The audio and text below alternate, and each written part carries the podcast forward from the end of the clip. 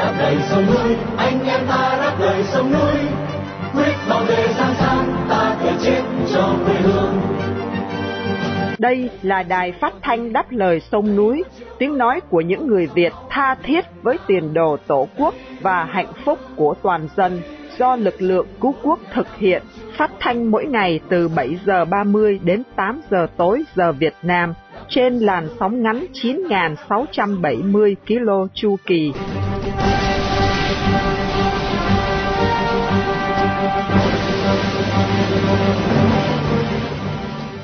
Vân Khanh kính chào quý thính giả. Hôm nay thứ hai, ngày 23 tháng 10 năm 2023 và đây là buổi phát thanh lần thứ 4545 của Đài Đáp Lời Sông Núi. Mở đầu chương trình là phần tin tức gồm có các tin chính sau đây. Hủy bỏ buổi nói chuyện của nhà văn gốc Việt vì ủng hộ Palestine. Đề nghị kỷ luật hàng loạt quan chức của Tập đoàn Điện lực Việt Nam. Hải cảnh Trung Cộng tấn công tàu tiếp tế của Philippines ở Biển Đông Lần đầu tiên, Hoa Kỳ, Nhật và Nam Hàn tập trận chung trên không. Sau phần tin tức, chương trình được tiếp nối với chuyên mục phê bình hiến pháp Việt Nam và cuối cùng là phần bình luận. Buổi phát thanh hôm nay được sự bảo trợ của Tổ chức Phục hưng Việt Nam, chi bộ South Carolina, trong danh sách lịch vàng 365 ngày năm 2023, đồng thời để vinh danh tù nhân lương tâm Lê Duy Lộc, một người Việt yêu nước đang bị giam cầm trong lao tù Cộng sản Mở đầu chương trình, Văn Hà và Miên Dương mời quý thính giả theo dõi chi tiết các tin hôm nay.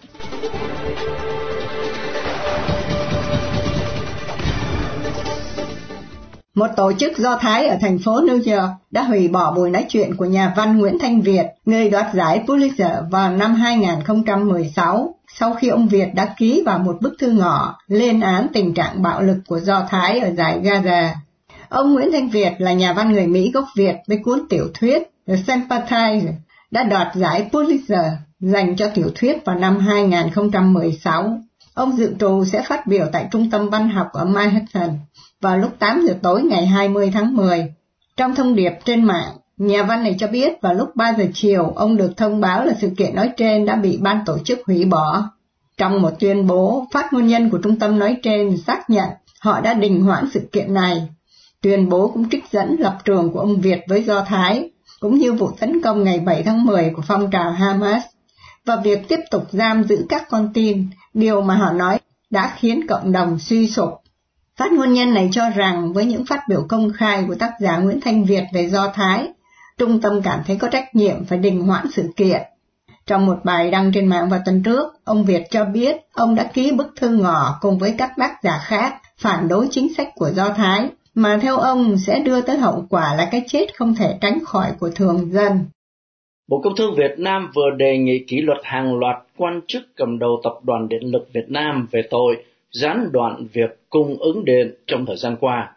Đề nghị nói trên được đưa ra sau khi Bộ Công Thương ban hành kết luận thanh tra về việc thực hiện các quy định của pháp luật về việc điều hành cung cấp điện của tập đoàn và các đơn vị có liên quan đến cung cấp điện vào cuối tuần qua. Cụ thể, Bộ này đề nghị kỷ luật khiển trách đối với các quan chức cầm đầu của Tập đoàn Điện lực Việt Nam, gồm ông Dương Quang Thành, Chủ tịch tập đoàn này, ông Trần Đình Nhân, Tổng Giám đốc, ông Ngô sơn Hải, Phó Tổng Giám đốc và một loạt các giám đốc trung tâm điều độ hệ thống điện quốc gia. Đối với Trần Đình Nhân, Bộ này cho biết sẽ điều động nhận nhiệm vụ khác hoặc cho nghỉ hưu đối với ông Nhân. Cần biết là trong thời gian từ tháng 5 đến nửa đầu tháng 6 vừa qua, đã xảy ra tình trạng gián đoạn điện lực trên diện rộng, đặc biệt ở các khu vực miền Bắc, gây phẫn nộ trong dư luận và ảnh hưởng đến đời sống của người dân. Theo báo cáo, Tập đoàn Điện lực đã tổ chức kiểm điểm tại 24 đơn vị, 85 tập thể, 161 cá nhân có liên quan. Hiện nay, quá trình kiểm điểm và xử lý kỷ luật đã hoàn tất. Theo báo cáo mới đây của Bộ Kế hoạch gửi nhà nước, vào cuối tháng 9 năm nay, Tập đoàn Điện lực Việt Nam đã thua lỗ hơn 32.000 tỷ đồng, tức khoảng 1 tỷ rưỡi Mỹ Kim. Chính phủ Philippines vừa lên tiếng cáo buộc Hải quân Trung Cộng đã dùng tàu đâm vào chiếc tàu tiếp tế của Philippines ở bãi Cỏ Mây, nơi đã có các căng thẳng giữa hai nước trong vài tuần qua. Chiếc tàu Phi vào hôm Chủ nhật 22 tháng 10 đang trên đường tới một tiền đồn quân sự của mình tại bãi Cỏ Mây thì bị các chiến hạm hải cảnh Trung Cộng mở cuộc ngăn cản đầy nguy hiểm. Tuy nhiên, phía Trung Cộng cho rằng tàu Phi đang cố tình gây rắc rối. Cần biết là chiến hạm hai nước Trung Cộng và Phi thường xuyên chơi trò mèo vờn chuột ở bãi cạn này khi các tàu Phi đưa tiếp tế cho một số binh sĩ, Phi đang đóng trên một chiến hạm cũ kỹ và đổ nát. Trong vụ mới nhất này cũng xảy ra gần bãi cỏ mây vào hôm 22 tháng 10. Chính quyền Phi cho biết một tàu ngư quân Trung Cộng đã va vào một tàu tuần duyên Phi. Manila cho biết tàu tiếp tế thứ hai đã có thể đến gần đồn trú quân sự của Phi ở bãi cạn này. Hoa Kỳ, Nam Hàn và Nhật Bản vào hôm qua 22 tháng 10 đã bắt đầu đợt thao diễn chung trên không lần đầu tiên ở gần bán đảo Triều Tiên nhằm củng cố hợp tác ba bên về an ninh trước các mối đe dọa từ Bắc Hàn. Theo các nguồn tin quân sự, lực lượng không quân Nam Hàn, Hoa Kỳ và Nhật Bản đã thực hiện bài tập bay theo đội hình với các chiến đấu cơ của ba nước hộ tống máy bay ném B-52 có khả năng mang đầu đạn hạt nhân. Đây là lần đầu tiên Hoa Kỳ gửi một chiếc B-52 đáp xuống căn cứ quân sự Nam Hàn vào hôm thứ Ba 17 tháng 10. Chiếc B-52 này đã có màn thao diễn với các chiến đấu cơ Nam Hàn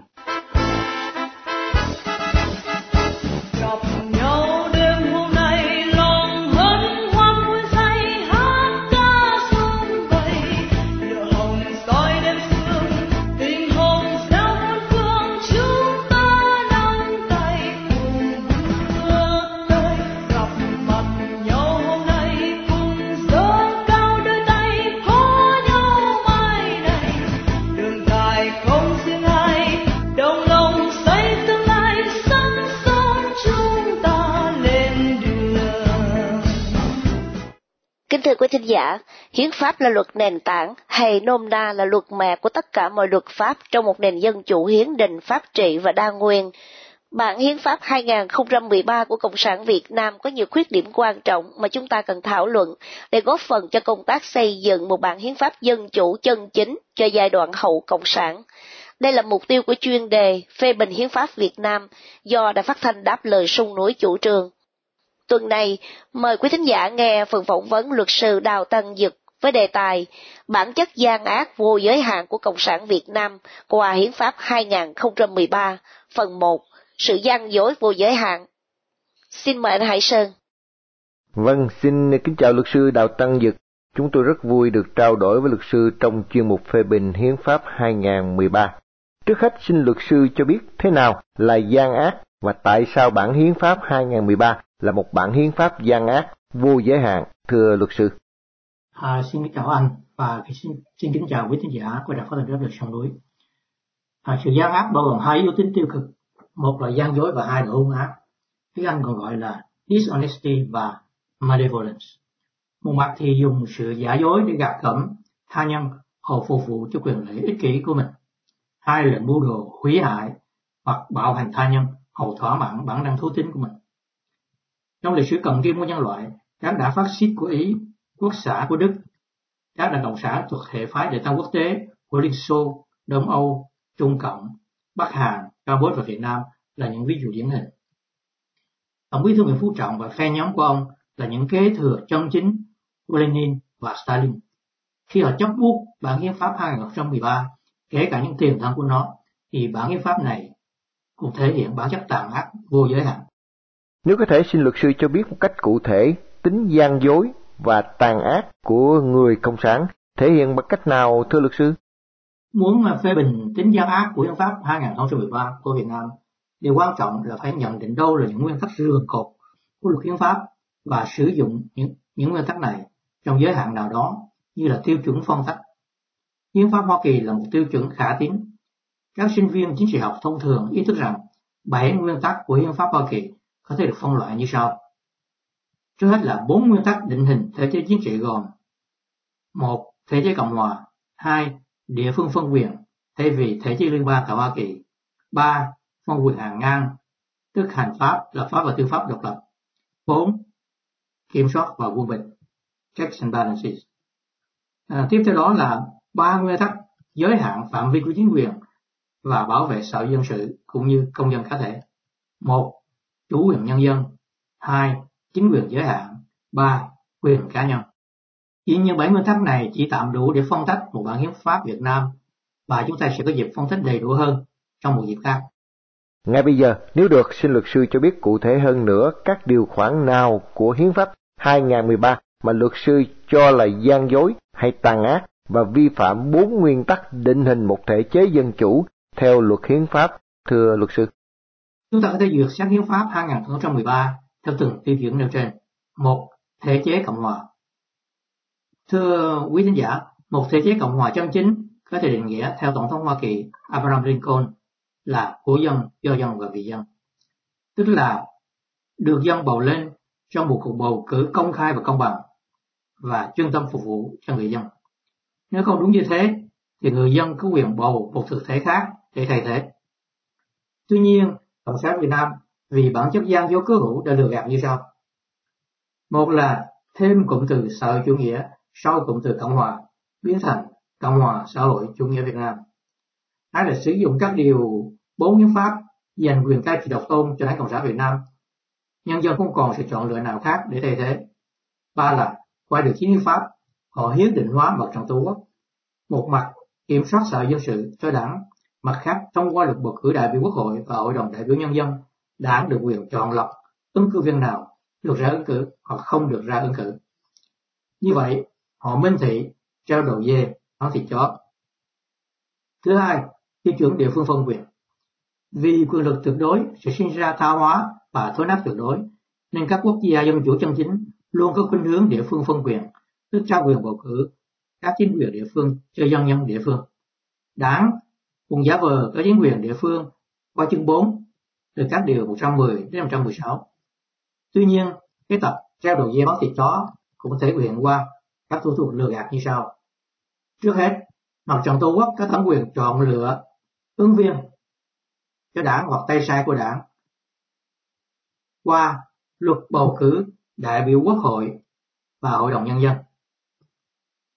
Thêm vào đó, đoạn 1 điều 8 hiến pháp cũng hiến định hóa nguyên tắc tập trung dân chủ của phong trào cộng sản đại giáo quốc tế như là nguyên tắc điều hành quốc gia. Quan điểm tập trung dân chủ vốn là nguyên tắc của Lenin và một phần của nội quy của đảng cộng sản thuộc địa tam quốc tế buộc các cơ sở hạ tầng tuân phục các cấp trên tuyệt đối. Chính vì thế, đảng cộng sản Việt Nam đã vi phạm tiêu chuẩn này một cách trầm trọng. Tiêu chuẩn thứ ba là phân quyền hàng ngang, à, hành pháp, lập pháp và tư pháp. Phân quyền hàng ngang hay còn gọi là tam quyền phân lập là một yếu tố đặc thù của nền dân chủ tổng thống chế của Hoa Kỳ theo quan điểm của tư tưởng gia người Pháp là Montesquieu. Điều cốt yếu là tính độc lập của mỗi quyền từ hành pháp, lập pháp đến tư pháp. Dĩ nhiên, hiến pháp 2013 vì muốn lừa gạt nhân dân và quốc tế nên để hiến định hóa nào là hành pháp à, qua các chương 4 về chủ tịch nước và à, qua các chương 6 về chủ tịch nước và chương 7 về chính phủ từ điều 86 đến 101 lập pháp à, chương 5 từ điều 69 đến 85 và tư pháp chương 8 về tòa án nhân dân và viện kiểm sát nhân dân từ điều 102 đến 109. Tuy nhiên, sự gian dối là thể hiện qua các sự kiện sau đây. Trước hết, Đảng Cộng sản Việt Nam chọn mô hình quốc hội chế thay vì tổng thống chế vì có bưu đồ bất chính. Trước hết quốc hội chế không có tam quyền phó lập, mà chỉ có nhị quyền phó lập trong một quốc gia dân chủ chân chính. Tức quốc hội là tối cao sẽ khai sinh ra hành pháp. Tuy nhiên, khi quốc hội bổ nhiệm tư pháp thì hiến pháp sẽ bảo đảm sự độc lập tuyệt đối của tư pháp. Tuy nhiên, trong một thể chế độc tài như Việt Nam thì quốc hội chế lại là phương tiện tuyệt vời để bao che cho độc tài nản trị.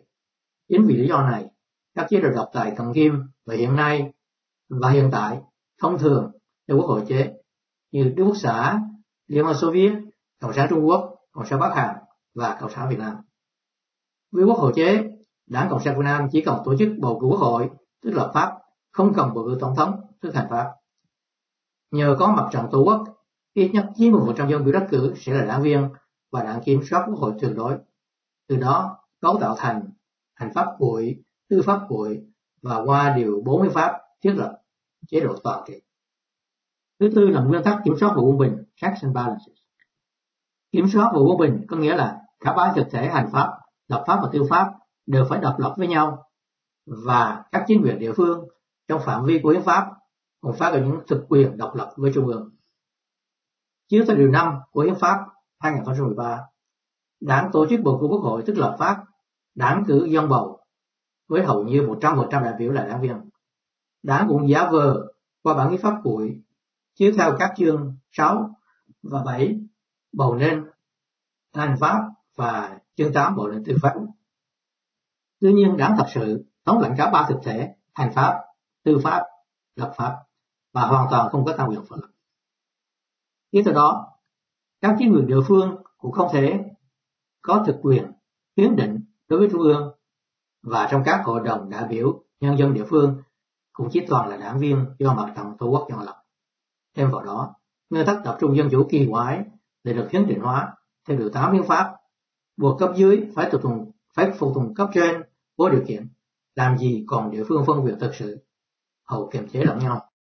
Với các dẫn chứng mà luật sư vừa trình bày á các điều khoản nào của hiến pháp 2013 vi phạm ba nguyên tắc giới hạn phạm vi của chính quyền và bảo vệ xã hội dân sự cũng như công dân cá thể thưa luật sư?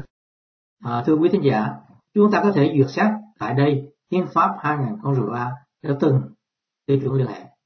Trước hết tiêu chuẩn chủ quyền nhân dân. Đây là lĩnh vực đảng cộng sản việt nam vi phạm trắng trợn và tuyệt đối nhất. Một mặt, để lừa gạt nhân dân của quốc tế, hiến pháp 2013 hiến định hóa nhiều quyền công dân được công nhận trong bản tuyên ngôn quốc tế nhân quyền. Năm 1948 trong chương 2 về quyền con người và quyền và nghĩa vụ của công dân từ các điều 14 đến 49. Mặt khác họ lại thô bạo tước đi mọi nhân quyền và tự do căn bản qua điều 4 hiến pháp. Minh thị trao quyền lãnh đạo chính trị tuyệt đối và vĩnh viễn cho Đảng Cộng sản Việt Nam. Thế vào đó, thế vì chỉ lãnh đạo chính quyền, họ còn trao cho đảng quyền lãnh đạo cả xã hội dân sự. Từ đó, họ thành lập chế độ độc tài toàn trị trên đất nước Việt Nam. Tiêu chuẩn thứ hai, chính quyền giới hạn. Chính quyền giới hạn hay limited government là một điều kiện quan trọng cho bạn một trong một bản hiến pháp dân chủ. Trong một nền dân chủ chân chính, luôn có sự quân bình giữa chính quyền, tức nhà nước, the state bên này và xã hội dân sự, civil society bên kia. Nhà nước là quần máy chính quyền, cai trị quốc gia. Xã hội dân sự gồm các tập thể từ xã hội, từ thiện, kinh tế, tài chính, tôn giáo trong xã hội và các cá nhân khác. Chính quyền không giới hạn sẽ sinh độc tài, xã hội dân sự lấn lướt sẽ sinh ra hỗn loạn chính trị. Theo hiến pháp 2013 thì quyền lực chiến quyền cộng sản Việt Nam là vô giới hạn vì các lý do sau đây. Qua điều 4 hiến pháp đã được trao quyền lãnh đạo tuyệt đối và vĩnh viễn cả nhà nước lẫn xã hội dân sự. Nói như Hitler, đảng và nhà nước là một. Tuy nhiên, Cộng sản Việt Nam còn hơn Hitler nữa, là Minh thì xóa bỏ biên giới giữa nhà nước và xã hội dân sự và đảng lãnh đạo tuyệt đối cả hai. Trong hiến pháp 2013, đảng cố tình không hiến định hóa một định chế nào. Một định chế mà tất cả mọi quốc gia dân chủ trên thế giới đều có, đó là một định chế hoàn toàn độc lập để phán quyết về tính hợp hiến hay vi hiến của một sách luật của lập pháp hoặc một tác động của hành pháp như tối cao pháp viện tại Hoa Kỳ hoặc hội đồng hiến pháp Conseil Constitutionnel của Pháp. Hậu quả là đảng phải đưa ra những sách luật hoàn toàn vi hiến, nới rộng phạm vi chính quyền, đàn áp nhân dân và xã dân sự mà không hề có giới hạn. Tiêu chuẩn thứ ba, quyền cá nhân, individual rights. Đây có nghĩa là quyền của những công dân cá thể, phần lớn nằm trong bản tuyên ngôn quốc tế nhân quyền 1948 và các công ước quốc tế liên hệ. Cũng vì bản tính lương lẹo, trao đội dây bán thịt chó, người Cộng sản Việt Nam họ biến họ hiến định hóa một số quyền trong chương 2 về quyền con người à, và quyền và nghĩa vụ công dân. Tuy nhiên, vì vắng bóng một định chế phán xét à, về tính vi hiến hoặc hợp hiến của các sắc luật của Quốc hội và các tác động của chính quyền, nhất là của công an của Tô Lâm, các nhân quyền của công dân cá thể bị đàn áp thô bạo. Bộ luật hình sự thì cho phép giam giữ người trong giai đoạn điều tra ngoài sức chịu đựng. Tòa án thì xử theo quyết định của đảng hoặc theo trị giá hối lộ chạy án. Luật pháp thì cấm dân chỉ trích chính quyền và nhắc là quyền tư hữu à, tài sản của cá nhân bị giới hạn nghiêm trọng. Điều 51 đoạn 1 ghi rõ, tuy nền kinh tế Việt Nam là kinh tế thị trường, nhưng định hướng xã chủ nghĩa. Điều này có nghĩa là các thương nghiệp chính phủ luôn kiểm soát kinh tế, thương nghiệp cá nhân bị giới hạn. Điều 54 lại quy định rằng đất đai là của toàn dân nhưng do nhà nước quản lý. Công dân cá thể chỉ là những người thuê đất từ chính phủ, tức đảng Cộng sản Việt Nam mà thôi. Trên thực tế, đảng là chủ đất, công dân cá thể là người thuê đất. Gián yếu của đảng Cộng sản Việt Nam là tước đi các nhân quyền căn bản như quyền bầu cử, quyền ý chí chính phủ, quyền tự do cư trú hay đi lại, quyền cạnh tranh với các dịch vụ nhà nước còn chưa đủ. Họ phải tước đi quyền sở hữu đất đai vốn là chỗ dung thân của con người. Chỉ khi con người cá thể bất lực trong chuồng và không chống dung thân thì độc tài mới thăng hoa và toàn trị. Thưa luật sư, đành rằng Hiến pháp 2013 của Cộng sản Việt Nam đã vi phạm cả bảy nguyên tắc của một bản hiến pháp dân chủ chân chính, nhưng vẫn còn tồn động hai vấn nạn. Một là bảy nguyên tắc nêu ra vẫn chưa rốt ráo trong bối cảnh chính trị và văn hóa dân tộc. Vậy thì các nguyên tắc nào khác cần phải nêu ra? Hai là những lập luận vừa nêu ra chỉ chứng minh sự gian dối vô giới hạn của họ. Vậy thì đâu là sự tàn ác vô giới hạn của người Cộng sản Việt Nam qua bản hiến pháp oái oăm này, thưa luật sư? À, thưa anh và thưa quý thính giả, vì thời giờ giới hạn, cuộc phỏng vấn này xin dừng lại nơi đây. Hai vấn đề còn lại à, tôi sẽ xin chia sẻ cùng quý thính giả trong cuộc phỏng vấn tới. Xin kính chào quý thính giả và xin hẹn lại lần sau.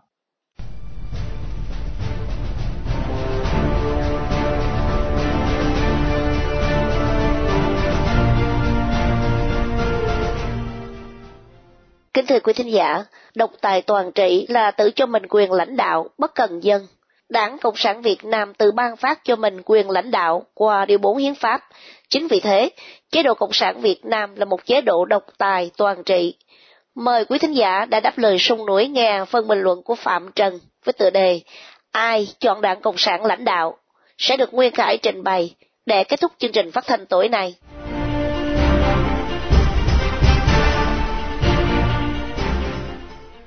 Nguyễn Phú Trọng nói, Đảng Cộng sản Việt Nam là đảng cầm quyền, lãnh đạo nhà nước và xã hội. Cả cương lĩnh xây dựng đất nước trong thời kỳ quá độ lên chủ nghĩa xã hội và hiến pháp của nước Cộng hòa xã hội chủ nghĩa Việt Nam đã viết như thế để hợp thức hóa vai trò tự biên tự diễn lãnh đạo của mình. Từ khi Đảng Cộng sản Việt Nam có mặt trên đất nước vào năm 1930, chưa có cuộc bầu cử tự do nào được tổ chức để trao quyền lãnh đạo cho đảng. Kể cả việc đảng lấy chủ nghĩa Mark Lenin và tư tưởng Hồ Chí Minh làm nền tảng xây dựng đất nước cũng do đảng tự tung tự tác, tuyệt đối không có ý kiến của dân. Như vậy rõ ràng đảng đã áp đặt thể chế chính trị lên đầu dân để cai trị theo ý muốn của mình, đó là độc tài và độc đảng ấy thế mà tổng bí thư nguyễn phú trọng vẫn nghênh ngang viết chủ nghĩa xã hội là mục tiêu lý tưởng của đảng cộng sản và nhân dân việt nam. Đi lên xã hội chủ nghĩa là yêu cầu khách quan là con đường tất yếu của cách mạng việt nam.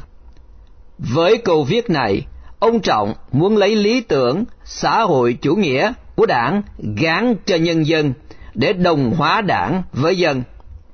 Trong thực tế người dân vẫn không được tự do ứng cử và bầu cử, không có tự do tư tưởng, ngôn luận, lập hội, đình công và biểu tình như quy định trong Điều 25 của Hiến pháp năm 2013 dưới đây. Công dân có quyền tự do ngôn luận, tự do báo chí, tiếp cận thông tin, hội họp, lập hội, biểu tình. Việc thực hiện các quyền này do pháp luật quy định. Trong thực tế, đảng cấm không cho tư nhân ra báo và lập đảng chính trị, đảng độc quyền dư luận và kiểm soát tư tưởng, đảng bỏ tù những ai dám đòi dân chủ và tự do. Tuy đảng không cấm tôn giáo, tín ngưỡng, nhưng dùng mọi biện pháp và luật đệ để xâm nhập và kiểm soát người theo đạo và hành đạo. Đảng cũng đã phân biệt đối xử, chèn ép và gây khó khăn cho các tổ chức tôn giáo không chịu đặt dưới quyền kiểm soát của hệ thống mặt trận tổ quốc, tức là một tổ chức chính trị ngoại vi của đảng. Trong khi đó, tình hình nhân quyền tiếp tục tồi tệ ở Việt Nam trong năm 2022, theo đánh giá của Tổ chức Theo dõi quyền con người Human Rights Watch. Báo cáo phổ biến vào ngày 12 tháng 1 năm 2022 của Human Rights Watch viết chính quyền Việt Nam đã gia tăng đàn áp tới các tổ chức phi chính phủ quốc tế và trong nước. Tình trạng đàn áp một cách có hệ thống các quyền tự do biểu đạt, lập hội, nhóm họp ôn hòa, tự do đi lại và tự do tôn giáo vẫn tiếp diễn, không hề thuyên giảm. Việt Nam luôn luôn cho rằng những tố cáo của cá nhân và các tổ chức nhân quyền quốc tế là âm mưu diễn biến hòa bình ở Việt Nam, chống phá đảng và chế độ, đòi thực hiện đa nguyên chính trị, đa đảng đối lập, hay là ở Việt Nam không có tù nhân chính trị mà chỉ có những người vi phạm pháp luật bị giam giữ. Ông Trọng là người nổi tiếng bảo thủ, giáo điều và là đệ tử trung thành của chủ nghĩa Mark Lenin. Do đó ông viết, Đảng ta kiên trì lấy chủ nghĩa Mark Lenin và tư tưởng Hồ Chí Minh làm nền tảng tư tưởng và kim chỉ nam cho hành động cách mạng, lấy tập trung dân chủ làm nguyên tắc tổ chức cơ bản. Theo giải thích của đảng thì, tập trung dân chủ là tự do trong thảo luận nhưng thống nhất trong hành động, nói cách khác là có thể bất đồng ý kiến khi thảo luận, nhưng khi đã biểu quyết thì thiểu số phải phục tùng đa số. Suy rộng ra, có thể có bất đồng trong phòng họp, nhưng khi ra khỏi phòng họp, mọi người phải làm theo quyết định chung. Tuy nhiên, công tác xây dựng, chỉnh đốn đảng phát động từ khi ông Trọng lên cầm quyền vào năm 2011 không đạt mục tiêu. Ngược lại, tình trạng suy thoái tư tưởng chính trị đảng và đạo đức lối sống của đảng viên đã tới mức báo động, đe dọa sự sống còn của đảng và cả hệ thống chính trị. Số đảng viên tự diễn biến và tự chuyển hóa trong đảng không xảy ra ở phạm vi hẹp mà đã lan sang quân đội và lực lượng công an. Nguyên do dưới mắt của đảng là do những thiếu sót trong công tác cán bộ khi tuyển chọn, bổ nhiệm và các mặt trái của nền kinh tế thị trường đã tạo cơ hội cho đảng viên tham nhũng, thoái hóa. Vậy mà, ông Tổng bí thư Nguyễn Phú Trọng vẫn tự hào khoe, với tất cả sự khiêm tốn, chúng ta vẫn có thể nói rằng đất nước ta chưa bao giờ có được cơ đồ, tiềm lực, vị thế và uy tín quốc tế như ngày nay. Ông Trọng nói vậy mà không phải vậy, vì tình trạng tiêu cực gốc của tham nhũng đã ăn sâu bám rễ trong những lãnh đạo chủ chốt, khiến tình hình mỗi ngày một phức tạp và tinh vi. Số đảng viên tự diễn biến, tự chuyển hóa và suy thoái đạo đức lối sống đã từ một số tăng lên một số không nhỏ trong tổng số hơn 5 triệu đảng viên.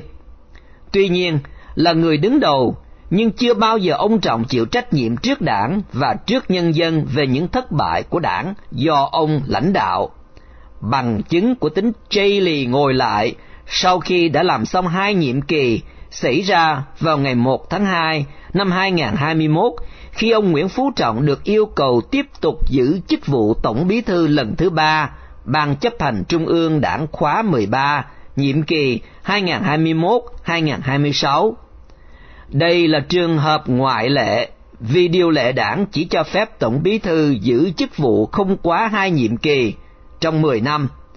Nhưng vấn đề là không ai cho phép đảng tự tung tự tác như thế để cai trị mà không có ý kiến của dân. Vai trò lãnh đạo của ông Nguyễn Phú Trọng cũng vậy, không người dân nào đã bầu cho ông Trọng lên làm lãnh đạo trên cả đất nước. Ngược lại, ông chỉ được bầu bởi 200 cán bộ nguồn tức là cấp lãnh đạo, con cháu các cụ, hoặc là con ông cháu cha trong trung ương đảng. Như vậy, nói rằng ông Nguyễn Phú Trọng là lãnh đạo của khối ngót 100 triệu dân là điều sai trái, không đúng sự thật.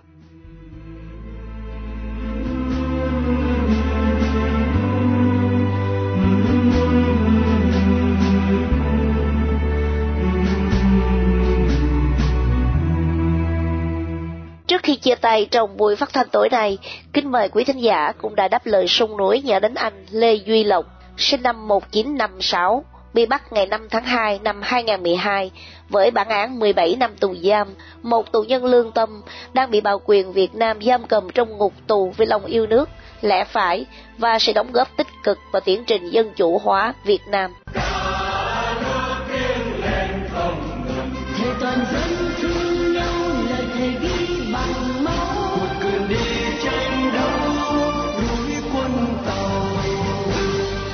trình phát thanh đáp lời sông nổi hôm nay đến đây là chấm dứt. Hẹn gặp lại quý thính giả trong chương trình tối mai.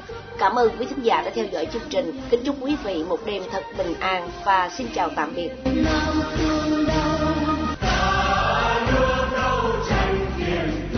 Vì tình